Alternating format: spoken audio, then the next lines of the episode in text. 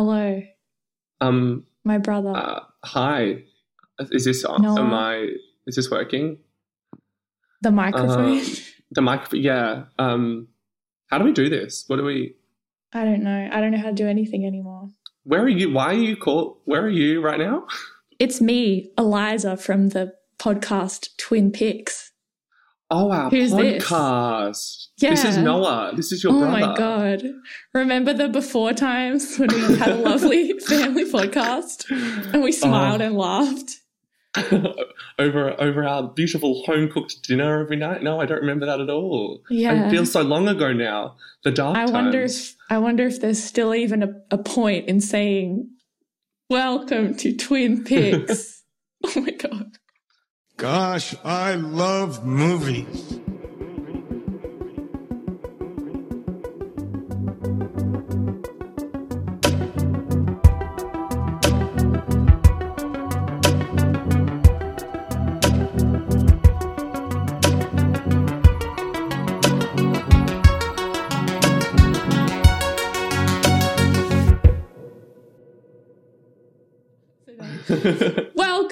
To Twin Peaks, the show where a pair of actual real life human twins and me too make a double feature out of two movies that share some kind of pee pee poo poo and we poo which poos it pee pee. Um, anyway, today's not a normal episode. It's a special little episode. So we don't It have is- human twins. We just we have, don't have human twins. We just have one twin. We just have the boy one, unfortunately.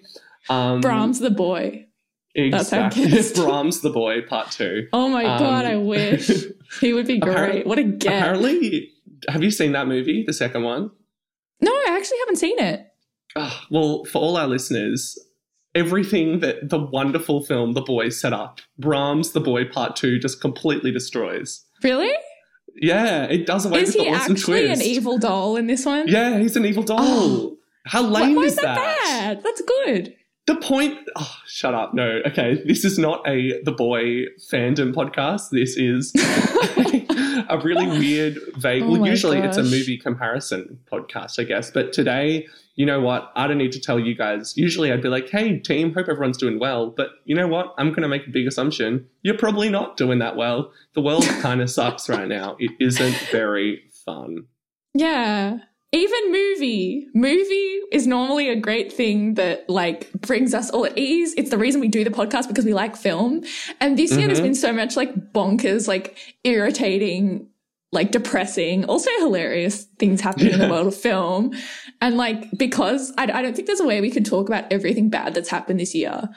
But No. I think we can narrow it down to like bad film things. And that's like what we're here to do today. We're just going to rant is- and rave about 2020's like movie controversies. That's it. This is Eliza's stunning idea because we know it's been a while since we've had an episode, which is Mm. really frustrating because I don't know about you, but I've been watching more movies than ever and I've been so excited to talk about them. But obviously, because of, especially in Melbourne, one of the only cities in the world that still has lockdown rules and stuff, it's been impossible for us to record to our usual level. But that's why we thought we'd just put out this little special episode um, where, yeah, we talk about movie controversies of 2020, which honestly, I don't know how this is going to go. And that's why I'm quite excited for Yeah.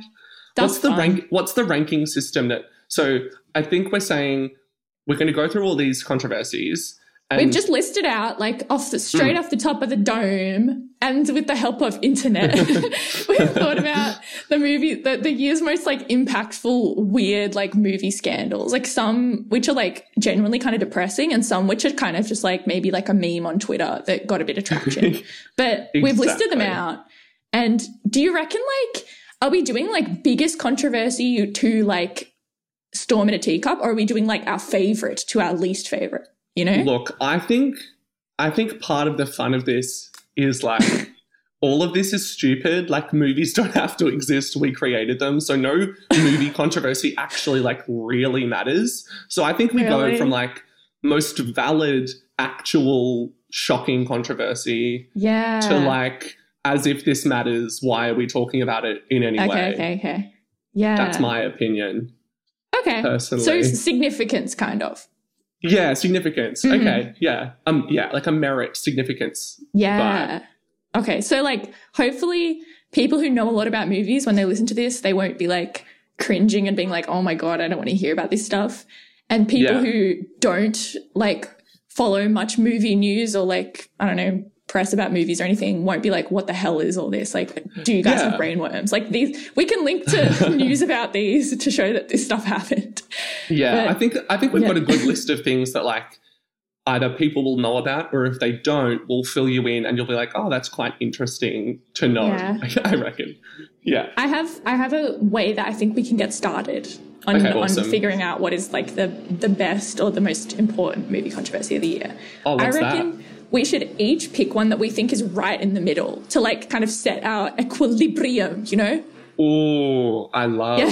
Okay, great. I've got my one. Do you want to go wanna- first then? Because I haven't Yeah. chosen. Yeah. Awesome. Okay, great. I'll go first. Our first movie controversy of the year is one that I I think it is quite in the middle in the way that it is a valid problem that could keep on recurring, but also this instance of it is really dumb and everyone agrees it's dumb. And that is I have to look up the specifics of the movie actually. That will be a part of doing this as well, but um, it has been announced that there's a film coming up where James Dean is being recreated. The wonderful classic actor James Dean, who was, you know, killed tragically very young. He only got to be in three films.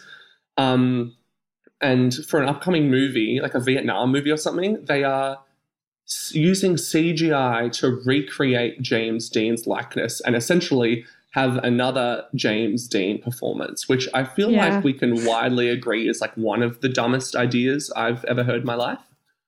It's just like extremely like my first impression of this like whole new story was just like so tacky. Like It's, it's yeah, it's so horrible. like oh i love like you know they don't make them like they used to. Like i have a marilyn monroe poster in my room. Like oh i drive an Mm. old car. Like just worship of like old hollywood and totally dismissing like anything new. exactly, and that's also why it's so weird because it's like obviously the choice is made out of respect for old Hollywood, but I'm like that's more disrespectful than anything to Yeah. digitally recreate a star. y'all are And like they necromancing his corpse Literally, and like making and him have- dance in your crappy movie exactly, and they have the actor doesn't have any like say over what their performance is. The fucking computer's Yeah. going to determine it. So let's look up what the movie specifically I have it up. The movie Oh, in question, it. it's like a Vietnam drama, which is weird Oh. because they're like, you know, this movie, it's going to be set in like 60s, 70s. Like, who's perfect for that era? James Dean. It's like, well, he Mm. died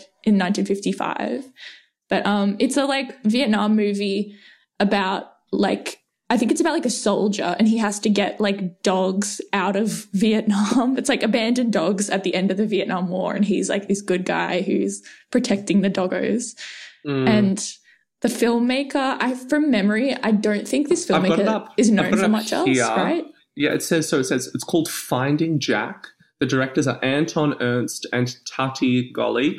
I'm i think not they're like that a south african like filmmaking team or something Yeah, I think so. Right. Um, and their statement was Mm. they said, We searched, we never intended for this to be a marketing gimmick.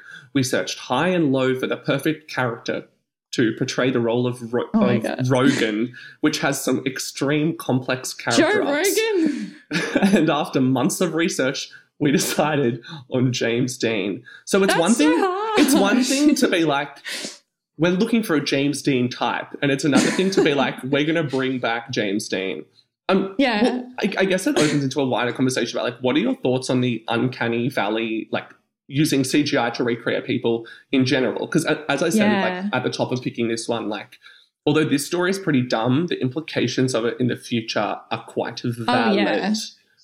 i mean i feel like it's not at, it, at the moment it's not as big of a thing as we thought it would be like maybe a year or a couple years ago like Mm. do you remember when there was like princess leia and, and like the Rogue peter One, cushing yeah, yeah Rogue One was huge. And people the were like- Tarkin, Yeah, and people like, oh my god, is this going to be every movie now? They're, and like Sean Young in Blade Runner 2049. oh yeah, and- I totally forgot Yeah, about that. Yeah, I thought that that instance particularly, I thought was really cool because it was like Yeah. it was part of the story as well, being like, oh my god, she looks just the same as in Yeah. know, 1980 whatever. Mm, but, and I think like, both of yeah. oh, sorry after you. No, it's okay. I was just going to say, like in general, I don't think it's that threatening. There's something a bit tacky about it to me, but I haven't seen any uses that have like really pissed me off. Until this, I guess. yeah, I I agree entirely. Like I think the biggest instances I think of are we it's happened a lot in the last 10 years where movies go like, oh, we have a flashback sequence where you see this person younger or you see them Yeah. like like you know, Robert Downey Jr., they've done it to him like four times in the MCU Yeah. and a lot of them are crap. Um, but I think in that sense, it's fine. Like I personally loved in Rogue One Tarkin. Like that's an instance where I'm like, I get it. You're doing like in the universe, you want it to be really you, you know, like it's set in the Star Wars universe. Everyone knows what that character looks like. He isn't in the movie for long enough that it's distracting. It's kind of just like a cameo thing. And in that sense, it's fine. Um, yeah. And also, it's a big one for like, you know, what all these CGI incredible people talk about is they're like the hardest thing to create is, um, is like a human, like because we obviously Mhm. because we're looking at people all day, we can pick up on it way better. Yeah. Um, so some of them are like really incredible, like technical feats. Um, but what I get scared about is the idea that like one day, if a, a director was like, "Oh, I want Tom Cruise in my movie," and it's like, "Oh, Tom Cruise is old now," or Tom Cruise is filming another Mm. movie, that agents, I read something that it's like that they would be able to be to like, like license just the oh, yeah, image you of an actor. sell the license of your of your um yeah. Well, there was that movie about it that we watched, The Congress, right? With Robin Wright. Oh yeah, exactly. Not a great how movie, scary but, but all But about such- like that concept. Yeah, it's such a valid thing to be afraid of. Like, I don't want it Yeah. to be like, oh, this movie has Tom Cruise and this movie has robot Tom Cruise. Like, it's Yeah. ridiculous and to me. then like with a dead person as well for this instance in particular james dean's estate if you look into it it's not run like he didn't have any kids. He didn't have like a spouse that ran the estate or anything. He Mm. was like 24 when he died. So the people running his estate are like his estranged dad's kids. It's like you guys did you Oh. do you really know what he wants? Like do you know what his legacy like would be? Is he okay Yeah. with being like turned into this zombie for like some random movie about like a dog Yeah. white savior guy. like, yeah, literally. I don't know. Um, that yeah, that's that. I, I actually hadn't realized that at all. That's that is so true. That it's like then what if we're just like like some stars would have the people who own their likeness or like um, are responsible for their estate if they don't really if they didn't really give a shit about the person like or if they don't like know them well enough if they just kind of like end up owning the estate then yeah how respectful would they be? Like we get a bunch Yeah. of james dean movies you know?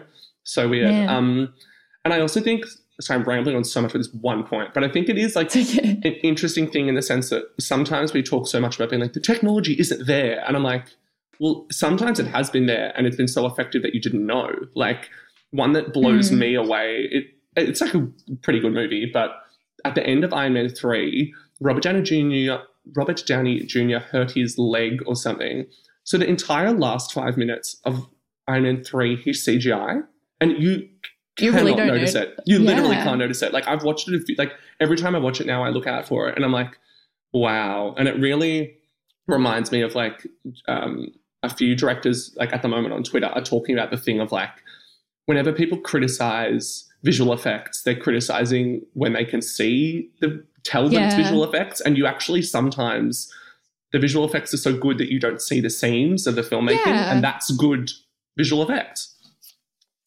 Yeah. I think I saw the same discussion you saw where it was like people arguing, saying, like, you kind of want to see, like, be reminded, oh my God, people made this. Like, and you do get that sometimes when you're watching like the Muppets or something. You're like, whoa, oh my God, it's obviously fake, but it feels so like alive and human and stuff. Yes, And it's like, there is artistic value in the scenes. That's so true. Yeah, hundred percent. Like sometimes that's yeah the beauty of it. Like seeing that Yeah. those the reality of it, even though you can tell it's not like super ultra realistic. You're like, oh wow, I can see the man hours it took to make this. Yeah, yeah.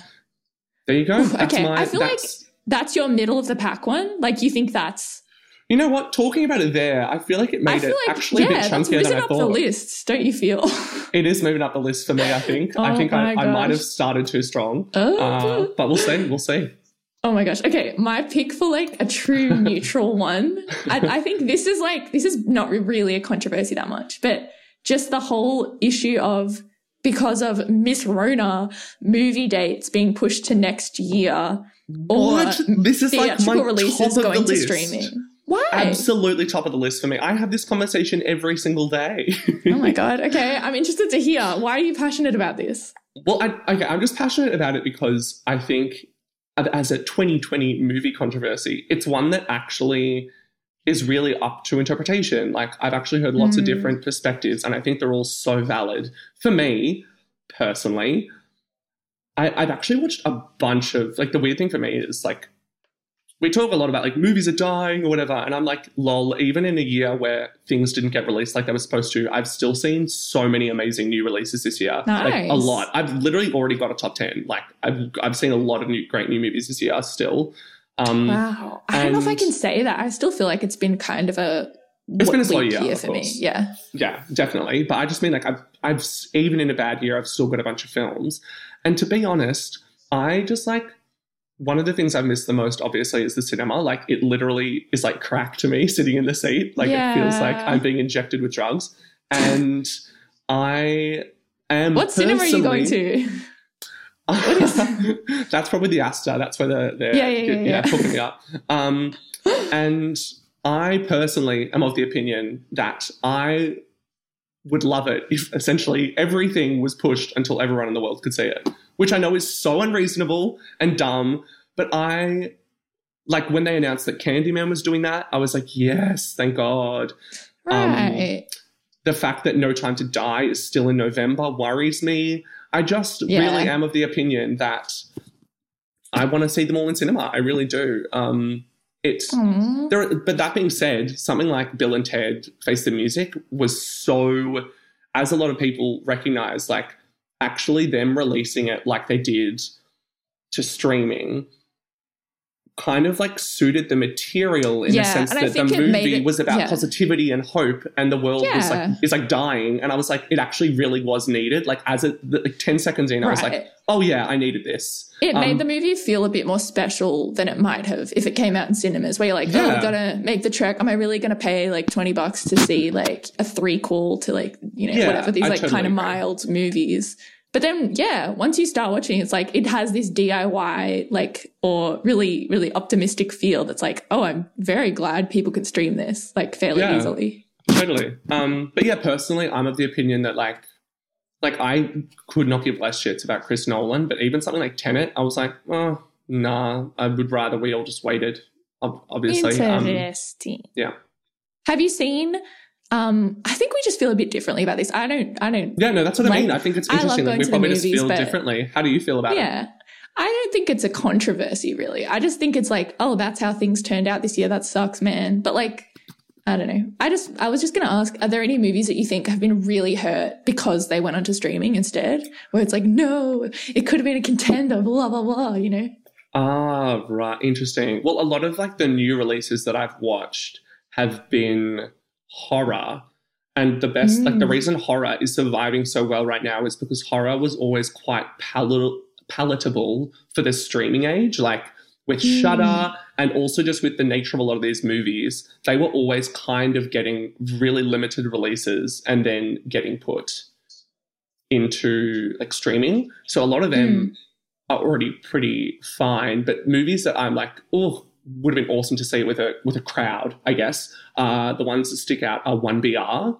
One BR is this oh. amazing, oh. amazing, amazing horror movie about like I don't want to give anything away, but like it's kind of like cult community vibes. Yes. Um, it's great, and um, also I heard that Daniel Isn't Real was going to get more of an Australian release and it didn't. But again, these are all like quite small films. Like in terms of yeah. big stuff that got released, the things that come to mind are like Mulan, which I honestly yeah. think it probably got the reception it deserved. um, yeah, I yeah. mean, we might talk about that later. yeah, exactly. Yeah. Um, but yeah, you know what? For someone, oh, my, well, it's now getting bad reviews, but the big one that I literally said out loud no to was Antebellum getting released yeah. on streaming. I'm like, oh, are you kidding? I was so excited to see that in the cinema. But that I've now was seen such bad a reviews. like yeah, I watched it a little while ago. That was like the trailer was so hype. It was so mysterious. No one really knew what the movie was about. Mm. And then like after the first bad review it got, everyone was like, actually, nah, we're good. And like I don't know anyone that's really watched it.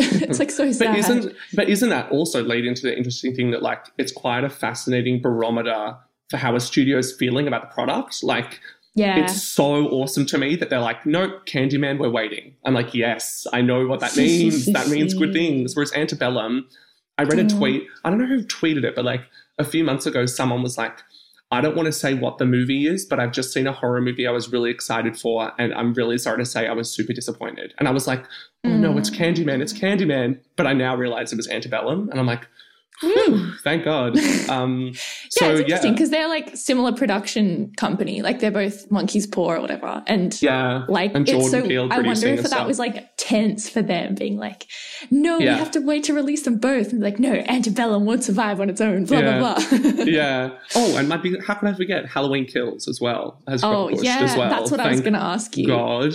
But I'm also like so The Quiet happy. Place. Like there's no scary movies coming out this October, Yes, basically. quiet place. Yeah, literally. Except for dead. Hubie Halloween. Hubie Halloween, October 19th, Netflix. Yes, Hubie.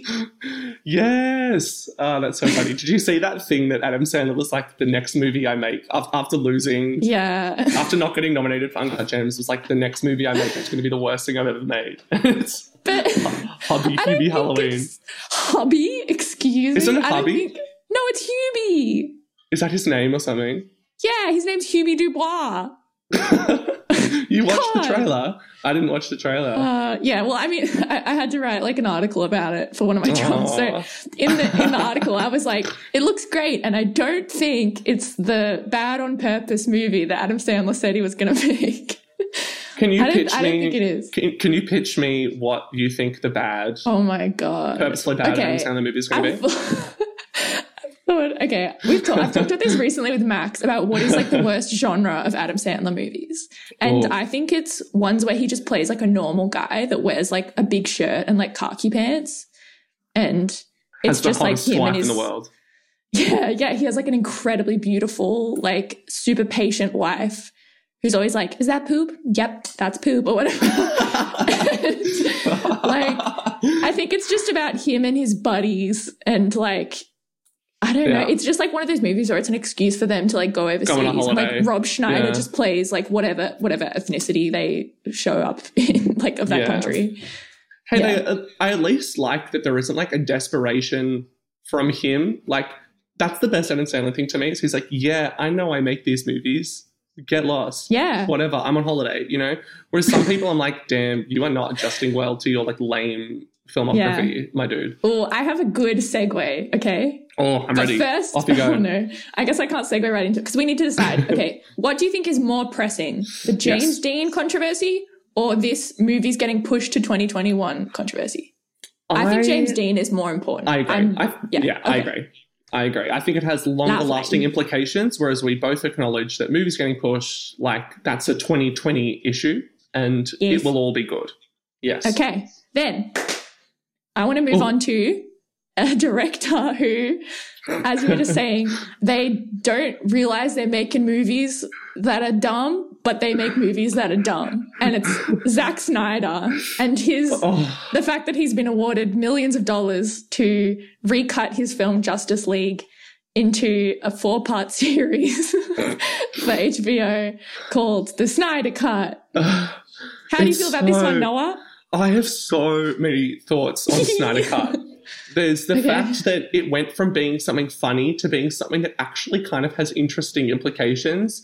The Yeah. fact that it's like, this is auteur theory. Like the poster for this, Zack, it's like, you know when you get a book and it's like, Stephen King, and then at the bottom Yeah. of the book, it's like The Shining. It's like the Moo Moo Chronicles, and like, who cares? Like, you're only getting it for the author. Literally, it's like Zack Snyder's Justice League. And I'm like, who, who, who wants, uh, there's that fact. Yeah. There's the fact that, can you tell the listeners that your, it's very funny, um, our little conversation about Zack Snyder's relationship to music and soundtracks. Oh, You know how you were like, Wait, what's my- In, so in the trailer for Zack Snyder's, we should probably give the full release the Snyder Cut story in a sec, but yeah.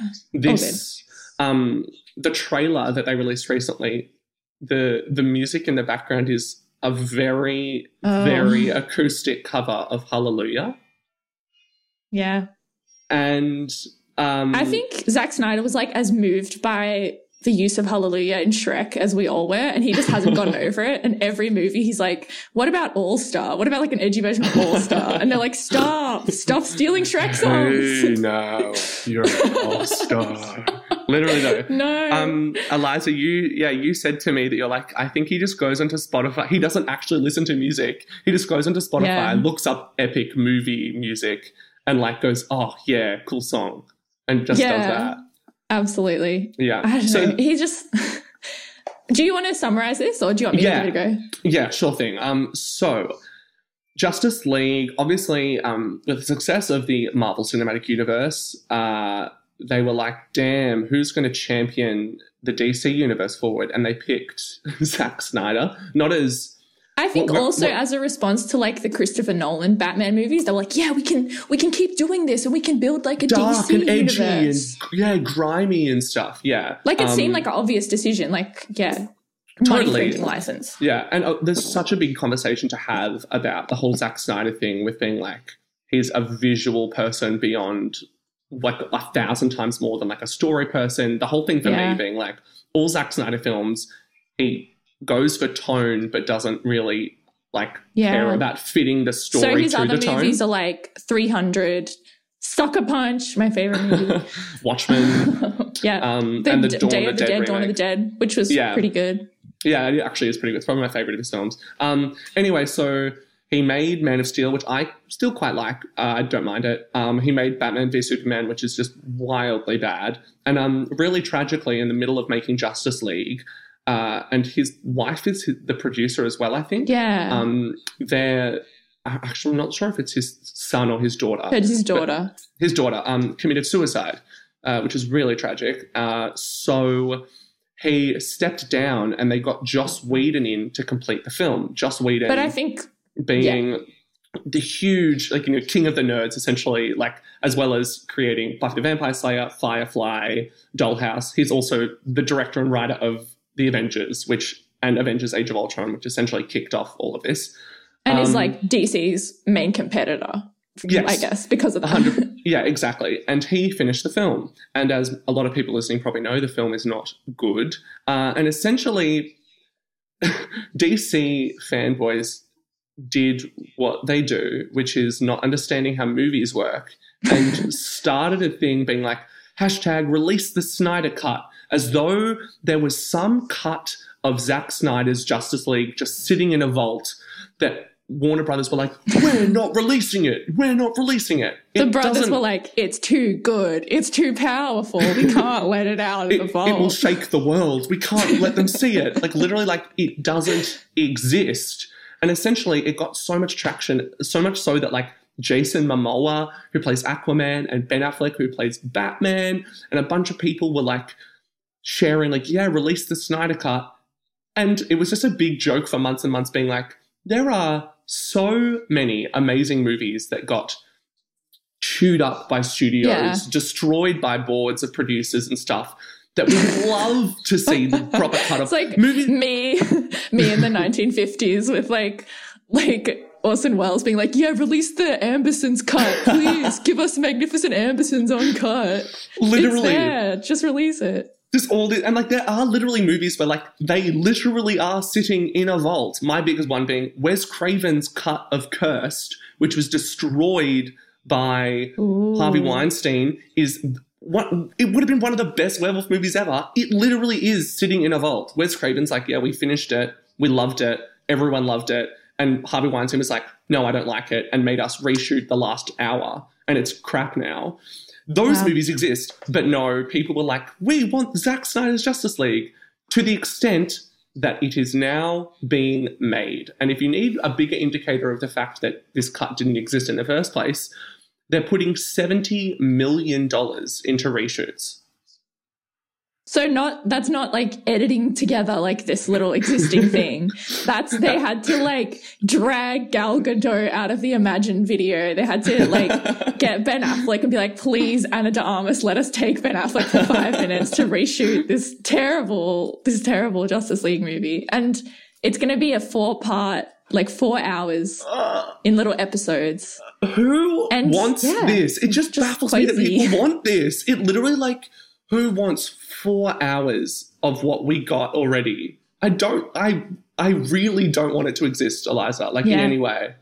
I think this and I- and one maybe two of the other controversies here. The reason they scare me is because it shows how much like weird, Yeah, contrarian, like fan discourse is actually changing movies. it matters like now. Yeah, people whinged about it enough, and they were like, "Yeah, okay, we'll do the Snyder, Snyder cut." and that they're doing it properly. Like again, it isn't just that they're like, yeah, we'll do some half-assed version of it. They literally like were like, yeah, whatever money you need to do this, you can do it. Like, yeah. in Imagine giving that 70 million, just like going to any graduating class of like a film school and being like, hey guys, like pitch your ideas and we'll evenly split the 70 million between your projects. Like imagine the movies you would get. They would be off the hook. And instead we're getting, like, we're getting this and I can't wait. it's to be great. Yeah, it's crap. And again, I like how you pointed out. Again, a dumb thing that does actually have implications in a weird way. Yes, very. So where do we place lame. this? Is this bigger than the James Dean situation? Um, I think it's a more present issue at the moment. I think the whole thing of like Yeah. fans and audience response actually dictating the way our art ends up looking is a more present problem Mhm. than stupid, um, uncanny valley CGI recreations of actors. Even though I think in the future that's a bigger problem. Yeah. I think as well, the James Dean thing, like the movie hasn't been made or anything. Like, I Yeah. think that the the story was kind of from the start of the year and we haven't heard anything since. So it literally could have True. just been like some silly like publicity thing. Yeah, very true. Very true. Um, if we're talking Stunning. about like fan response and stuff, would you like to talk about Ugly Sonic? Hashtag justice for Ugly Sonic. Oh, let's do it. Let's dive in. Oh my god. So Te- teach the people. Tell them. Spread the word of God. the word of hedge god. Did you know God is hedgehog back? No. It was there. Um, no, it's close. God. So this year or last year, I don't when I think it would have been end of last year, maybe, right?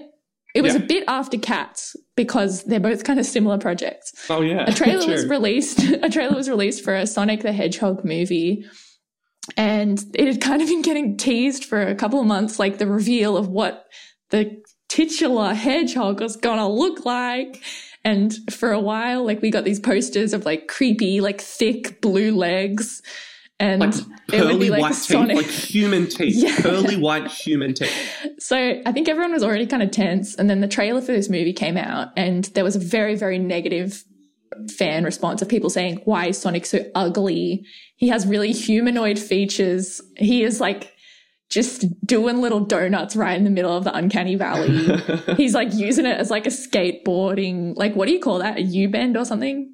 Is Yeah, that just like a so. half pipe or that something? Yeah, he's right. just so. he's having a great time in the uncanny valley and people were so angry and like there were so many great memes about it that basically like I think within the week the production company said like okay we got we heard you guys so we're gonna take five and when we come back we're keeping the film's original release date and we're gonna redesign Sonic and you'll like what you see and people did like they redesigned it the movie came out as scheduled so probably involved some like backbreak labor for the animators and stuff and, and they, generally, they people how quite it liked it. And yeah, Yeah. They, they they did improve how he looks. And I haven't seen it personally, but like a lot of people say, like for a movie about Sonic the Hedgehog, the video game character, it's pretty fun.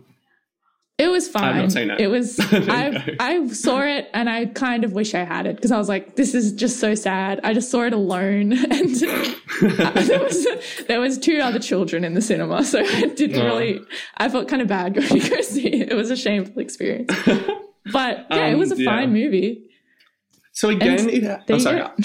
No, sorry, you, you dropped out, so I started speaking over you. Sorry. Um, it- it's another weird one of like it empower the the negative is how this could empower fan bases to think that they should have input on artistic decisions, which I'm kind of just like. Obviously, if you're creating something from a property that exists, you're going to take into account, okay, what is this thing? How do people know it? What do people think of it? What do people like revere and stuff? And then from there, that's where that should end. Kind of like Mm. in the sense of think about things like the you know the go-to one being things like Michael Keaton, Michael Keaton's original casting in Batman and Heath Ledger's as Joker in the Batman in sorry in Batman and in The Dark Knight respectively. Where like imagine if 2020 audiences been like, "How dare you?" Blah, blah, blah, blah, blah. Um, Yeah. like that is not a thing that should happen. Like people that make movies should be like, yeah, and now it's up to me. I am the one making the thing. But Mm. I think this situation is different because, uh, correct me if I'm wrong, from what I heard, everyone that worked on the movie was like, yeah, we hated the design. We had another design ready. The producers, for some reason, thought we wanted some edgy, cool, gritty Sonic No. look. So that's why it was in there. And that's why the swap was so easy. That's why I think this one's a bit different because literally the team was like begging to do it as well. Yeah, I mean, I've also heard, or I- might have just like made this up myself in my head. I don't know. Do you, does any part of you think it was actually like a conspiracy to like drum up interest in the movie? Because like, oh, imagine your favorite property. If someone was like, we're making Halloween 7, the quest for runes, and oh. then they revealed the design of Michael Meyer and he looked terrible, wouldn't you feel like incensed? And then when they fixed it, wouldn't you be like, oh, thank God. Okay, well, now I'll go see it. Thanks, guys. it's true. I actually fully support that. That's the kind of conspiracy theory I can get around. It's very true. Okay. And it's also a good point that I have to position it. I'm not a Sonic boy. I'm not. What's that kid's name? You know that kid who's like, like Sonic, like Sonic, like Sonic. You know that kid? What's his name? No, I don't remember. Sammy, him. Sammy so- Sonic fan Sammy or something. Sonic, probably. Yeah. And he's like, when will you learn? When will you learn? when we learn that the your actions have consequences? So that kid, we have to be thinking, this movie Oh is for God. him. It's not for us, Eliza. Yeah. It's for him. It's for Sammy. And Sammy wants if Sonic they to don't look. fix right. how Sonic looks, Sammy will scream. you need to fix Sonic. The whole movie was probably made out of fear of the wrath of Sammy. They're probably terrified of it. The little gremlin, they're probably fucking fearing for their lives. They're like, guys, He's Sammy's going to find us. Get rid of the teeth. Get rid of the teeth. Oh my god! From wherever he lives in the United States, like Wisconsin or something, as soon as he sees the, the trailer, he just starts Naruto running to Los Angeles, and they're like, "He's coming! He's two states away. We need to hurry. Go to Probably. option B. Go to Yeah. design B." Um, yeah, but again, like I, I think they they made it look better. I actually think it's Yeah. kind of, it's the kind of design choice that happened in like the late '90s. You know, like properties were getting Oh, yeah. adapted in like the late '90s, early 2000s, and it's like this feels and looks weird. Like, Like Who is this for? Flintstones, Super Mario. yeah, that what you mean? I just mean shit like that. I guess, yeah, and even just like uh, some of the early superhero things, like you know that movie Spawn and stuff like that. I haven't seen it, Oh, but I mean, like, I, I just mean like the weird like emo edge vibe around some Yes. design things where you're like, uh, Being like, is this? This isn't your granddaddy's spawn Yeah. or whatever. It's like, yeah, oh, exactly. okay. yeah, it's like okay. ah, cool. Okay, yeah, literally Well, that thing. You know what? While talking about this scandal, though, I'm like laughing and enjoying myself. I think this is one of my favorite controversies. Like, it's so goofy. It is pretty goofy. We do love it, but does that mean it goes Aw. up the top because it isn't very valid? It's it's it's goofy. You know what I mean? This is where our I ranking it- system Yeah. is interesting. I kind of, I think it might be.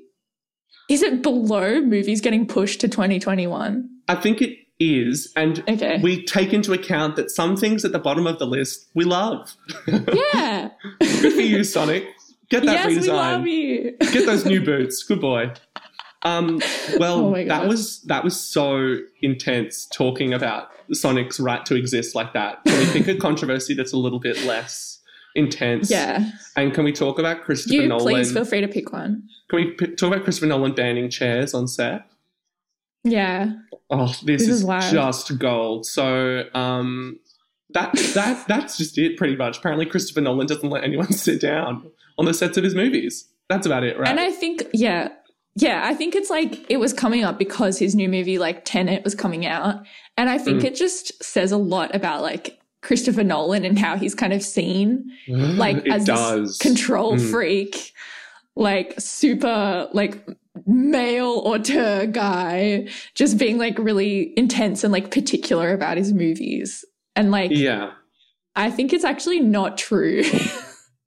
I Yeah? don't think he actually bans chairs. Yeah, I feel like I feel like there was a quick response from like his publicist or like I think like Anne Hathaway or people that have been in his movies. No, I think Anne Hathaway started. I think Anne Hathaway like, started yeah, it. That does sound familiar. Yeah, yeah, but then a couple of other actors were like, no, he just doesn't want to like encourage people to lounge around while everyone's working. Like he wants everyone to like stay on their feet or like he doesn't ban them, but he just discourages it or something like that. Ugh, so dumb. But as you said, like literally it's a stupid story, but it speaks to a very interesting conversation that I feel like is happening a lot more at the moment about Ooh. gatekeeping in film community as well as like the rise of like Mm. more obviously we need more female directors as well as directors of color and stuff just the idea of being like we it is so entrenched in entertainment industry to be like directors are like you know difficult minds geniuses. They Yeah. have untapped brilliance and you need to leave them and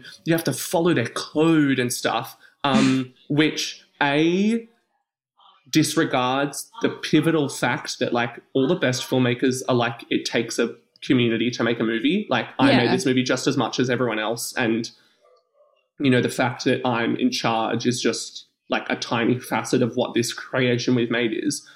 But also i just think it like i don't know it just like it's so arrogant like it's so Yeah. like i'm and uh, to be honest i'm not a christopher nolan fan at all really like i've never been a big person like I leave a Chris Nolan film and But I'm like, his cool. movies are really I- popular. but there's like an epicness to it, and he gets whatever budget he wants. He literally can pick his project, And he gets he's- whatever he wants. Yeah, like people Tenet love has him. really been like the only big like centerpiece release this year, and Yeah. that it's like pretty impressive. Like even if you shit on his movies, like it's pretty cool that he is like basically the only original filmmaker. Like he's Yeah. not. It's not a sequel. It's an original work that Yeah. like he could really push and be like, no, it's coming out in cinemas and like make it happen. Like that's pretty Yeah. crazy. But again, like there's just, it, as you said, like so cool that there is someone who can make literally whatever they want at that level. I just, I get annoyed that it's Chris Nolan. Like I kind of do. I made like I made a TikTok that uh went really popular. It just like went a little bit viral. Like, that went a little bit viral about just the fact that I'm like, I do think there's something to that every single film bro is like, like, you know, there are some hilarious hot takes on Twitter of people being like, if you don't think Chris Nolan is our generation's Stanley Kubrick, you don't know what movies are from people that have seen like 100 movies in their life. Well, Um, like that's it. They just see Christopher Nolan and then they're They like, just see oh, Christopher man, I Nolan gotta watch movies, some and they're old like- shit, and they watch some Kubrick. And they're like, but don't you get it? It's confusing and dark and edgy, and that's why it's good. And it's like, these movies don't make you feel anything. They're all just like a bunch of men running around, explain, like shouting exposition at the screen, having gay subtext, even though it never actually happens. Like, oh my god! I don't know. They just don't make me feel anything. And I think Chris Nolan banning chairs on set is a perfect reflection of how we like idolize auteurism and go like, oh, it's so cool that this brilliant mind has all these specific rules about how to make his brilliant creation. Shut up, loser. Just make the damn movie. Freaking British nerd, wear your little scarf. um, what are other directors? Oh yeah, that's right. Um, when I read that, I also thought of apparently James Cameron on set. If oh, a the mobile phone thing. If a phone goes off, he has a nail gun and he nails it to the wall. Yeah, and I, you definitely think of like James Cameron and Christopher Nolan. They're like two of the big boys that still make movies that make millions and millions of dollars and billions and billions. Hundred percent, hundred percent. Um, yeah, I think it's like there is something I think kind of changing in how we see that. Like method acting is not as trendy as it was. And Yes. really, really literal practices like that, like saying like no chairs because then we're all standing up and we're being creative and like no phones because you need to be focused on me or whatever. Like hmm. there's something so like literal and obvious about it. It's like y'all are adults. Like you couldn't, you can't just be a little bit more like generous about this. Yeah, exactly. Well, I, I also think something that like really genuinely warms my heart right now is like it's a whole conversation to get into about gatekeeping with with movies, but like I've thought so much this year on like what is it that every single thing I watched I saw myself reflected in it, and therefore that led me to a passion for film. And Hmm. what I see a lot on things like TikTok is people being like, yeah, the reason I talk about like Greta Gerwig all the time is because there's stories that for once care about me. Like literally even just like the Mhm. vaguest things, I can tell I'm in the mind of the of the filmmaker. And I think it's like it is important to point out these auteurism boys club mentalities that don't encourage what's the point of movies? And it's like literally that it should be for everyone and we should be telling everyone stories. Yeah, but do you feel like there couldn't be something universal in just like a Michael Bay or a James Cameron, like like very broad movie Mm. that's like eh, you know even if it still sees the default person as a Yeah. white American dude named like Jack Smitsky or something like you know is there still going to be something that Mr. Smitsky gets up to that we all can relate to? yeah, exactly. Exactly. Yeah. Again, I just think bring it back to community in the filmmaking sense as well as in the storytelling sense. This is a lot to get from Chris Nolan Mhm, not mhm. letting people sit on chairs on set, but That's very I nice. managed to make it happen. I don't know. Um, but I think this controversy is pretty dumb.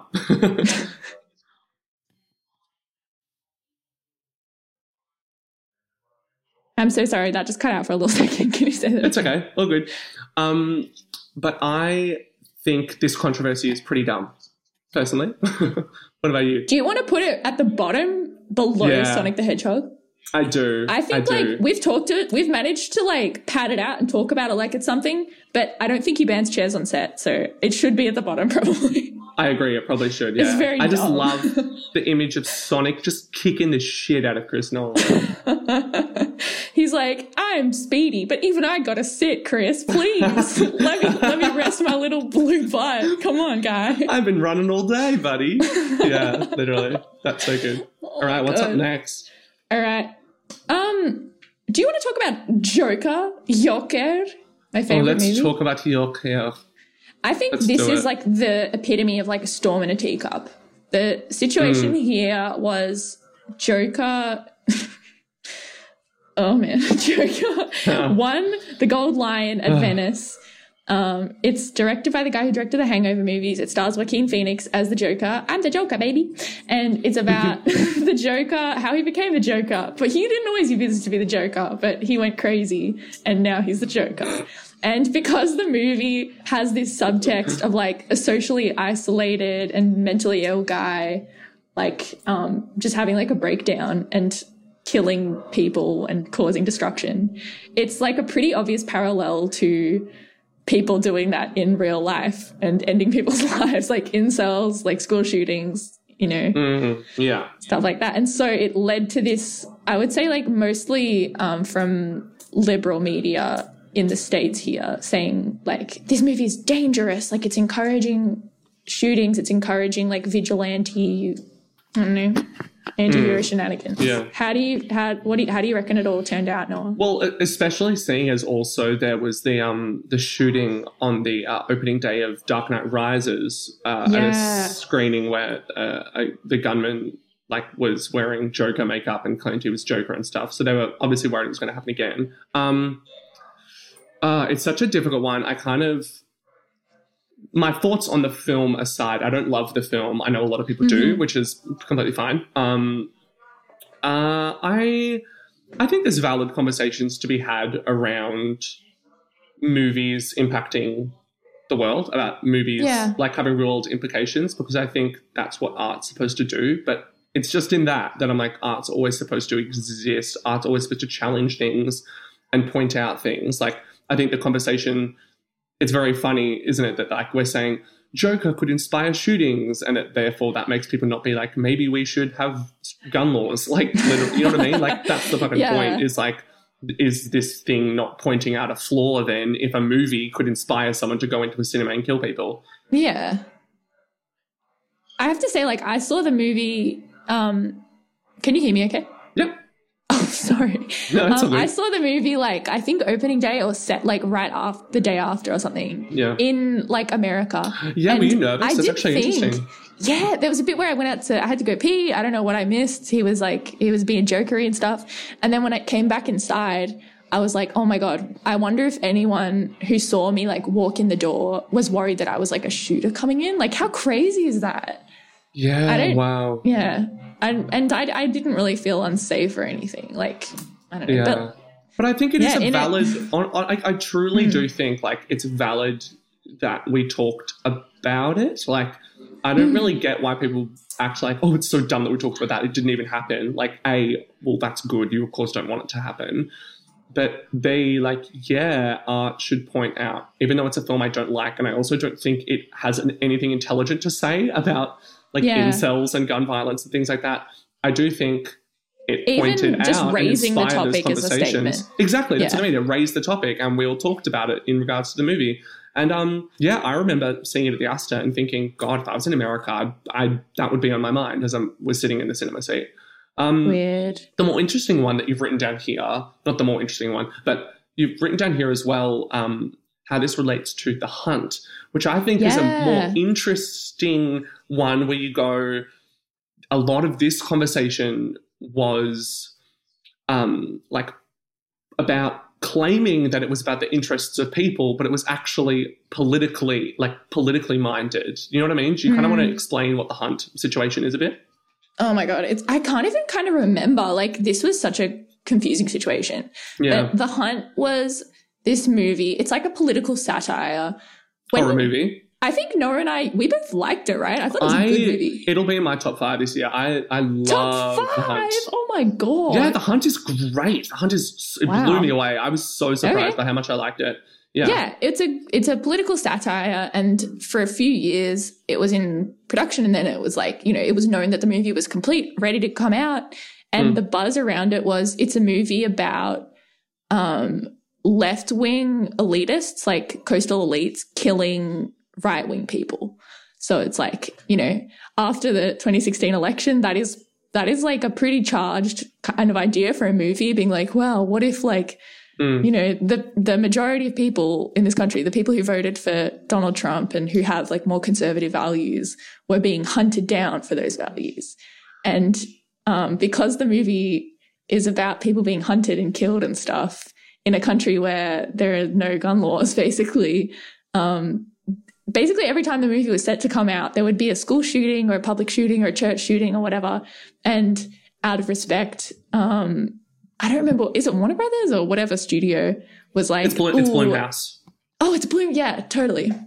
Blumhouse were like, okay, not this weekend, and they pulled it and like said the movie would come out in like two months' time or something. And this year it finally came out, and I think everyone was just like, oh, okay, no, this this isn't like a very controversial movie. Yeah. Like it it was a lot wackier, and I think a, actually less political than Well, yeah, I, I definitely agree that like. Well, again, that's where where it goes into like how I think this situation is quite interesting because the movie itself is really about Damon. It's written by Damon Lindelof, who is you know writer of Lost and Watchmen. He's great. Um, so excuse me. And the film itself is about the political divide. Like it's about being like because of social media and the nature of Trump being president, like the country has never been more divided. So we made a movie about being like, you know how every single liberal is like, oh my God, I fucking hate them. I can't hear another word Trump says, I or I'll go crazy. I just want to go out with a gun and kill them all. It's literally being like, well, they don't usually do that. Obviously, that's a more Republican mindset. But the point of the movie being, what if we made a horror movie out of the political divide? And it's actually like a really intelligent breakdown of being like, yes, both sides have stupidity and we should just return. We have to be able to talk about these things. But Trump made, like, I think he tweeted about it being like, there's a movie coming yeah. out I have the tweet here if you want me to read it. Yeah, do you want to read it out? Yeah, his tweet was, I'm not going to do an impression. It's just, he said, liberal Hollywood is racist at the highest level and with great anger and hate. They like to call themselves elite, but they are not elite. In fact, it is often the people that they so strongly oppose that are actually the elite. The movie coming out is made in order to inflame and cause chaos. They create their own violence and then try to blame others. They are the true racists and very bad for our country. Which, if you watch the movie, is is so similar to the plot of the movie. like Literally. both sides being like, "It's Ah. them, they're the evil ones." Like, That's exactly it, though. It's literally like he's using the movie as a political weapon, even though the fucking movie is about that. It literally is about the thing he's saying. literally, the tweet, the movie endorses the tweet, but he's out there being like, this movie is like trying to turn cinema goers against every, like, hardworking Americans. And it's like, Oh my god, missed the point of the movie a little bit more, you dumb Cheeto man. I dare you. Anyway, um, yeah, I Um, think that's I a more feel like- interesting one than the Joker one, honestly, because yeah, I think it comments Are we on still how grouping them? we'll group them together. Yes, I just mean like I, I think it's interesting how Hmm. the Joker one feels like honestly just a conversation about how we should take note of the conversations that our art inspires. Um, and the Hunt one is more so about being like, damn, what an interesting time capsule of It's so a 2020. president weaponizing a piece of art. Yeah. I think I don't find I didn't find the hunt maybe as clever as you did, or like I Yeah. wasn't I wasn't as impressed by it. yeah, fair. I need to And give it a rewatch. It probably like- won't work as well as it did the first time. But Just yeah. for the like how much it committed to the idea of like, oh, these rich Democrats, like, what if they got cyberbullied so much they decided to murder people? I'm like, oh, yeah. that it just like was a little too far fetched for me. Or like it it tried to convince you that that could happen a bit too much. And I was like, don't, don't, honey, I don't. That's not going to happen. Yeah, But, yeah, um, totally. Yeah, I, I don't know where we should put this one. Do you reckon it's Mm. above Sonic but below movies getting pushed, or do you think it's more interesting and more current than movies getting pushed to 2021? Um, no, that was going to be my suggestion. I reckon it's above Sonic, but um, below movies Okay. getting pushed to 2021. Oh my gosh, okay. Wow. Well, guys, we're almost half. I, I think we're ne- we now are halfway through. Wow. Wow. This has been thrilling for me, I have to say, to talk this in depth about stupid things. Um, lads, I'm thinking, do we maybe want to peace out and do a two-parter? I kind of yeah. This is like I didn't getting realize I would have this much to say about. Neither. like, we have so many thoughts. I know. We don't shut up. Oh I my reckon we. I reckon we say peace out and then we we do another one. That's a good idea. Wow, this is so unplanned, but Wow. so magical. well, I'll I'll I'll do the spiel then, shall I? I'll Go do the it. big. Great. Well, thank you, thank you so much, everyone, for listening um, to this special episode. Again, we miss making episodes. We really do. Um, Yeah. So please, when we come back with more eps, uh, give it a listen. If you uh, haven't yet, leave us a review, subscribe, and tell a friend about it and stuff. We really are keen to get hit the ground running again when we can get episodes back out in the world. Yes. If you have any questions or any suggestions or anything like that, um, you can email us at twinpixpodcast at gmail.com. Um, yeah. And we also Why don't you let us know like any movies or any controversies that we've Yeah. forgotten about, and like Yeah, very we'll, we'll chat about them. Because. I want to hear as well, like what Meg and Anthony have to say if they know about if they, if they're into any of them. Yeah, very true. When we I get wanna together. Hear, I want to hear their thoughts as well. Um, and yeah, and if you guys have any cool controversies or anything you want us to talk about, that could be fun. I just generally think this has been really fun. We should do more like special little epi- episodes, I reckon. Um, and yeah, we have a great Facebook and Instagram uh, that you can jump on where we have, you know, lots of fun little extras like we tell you what the next movie of the week is going to be. We let you vote on your triple in the attic. Um, Which on- on- sometimes is the decider. Yes, exactly. Sometimes you decide the uh, um, which of the Twin Peaks win. That's happened about three times, and every time I've lost. so that says a lot about my taste, doesn't it? Um, Eliza, do you want to tell the folks about Rough Cut?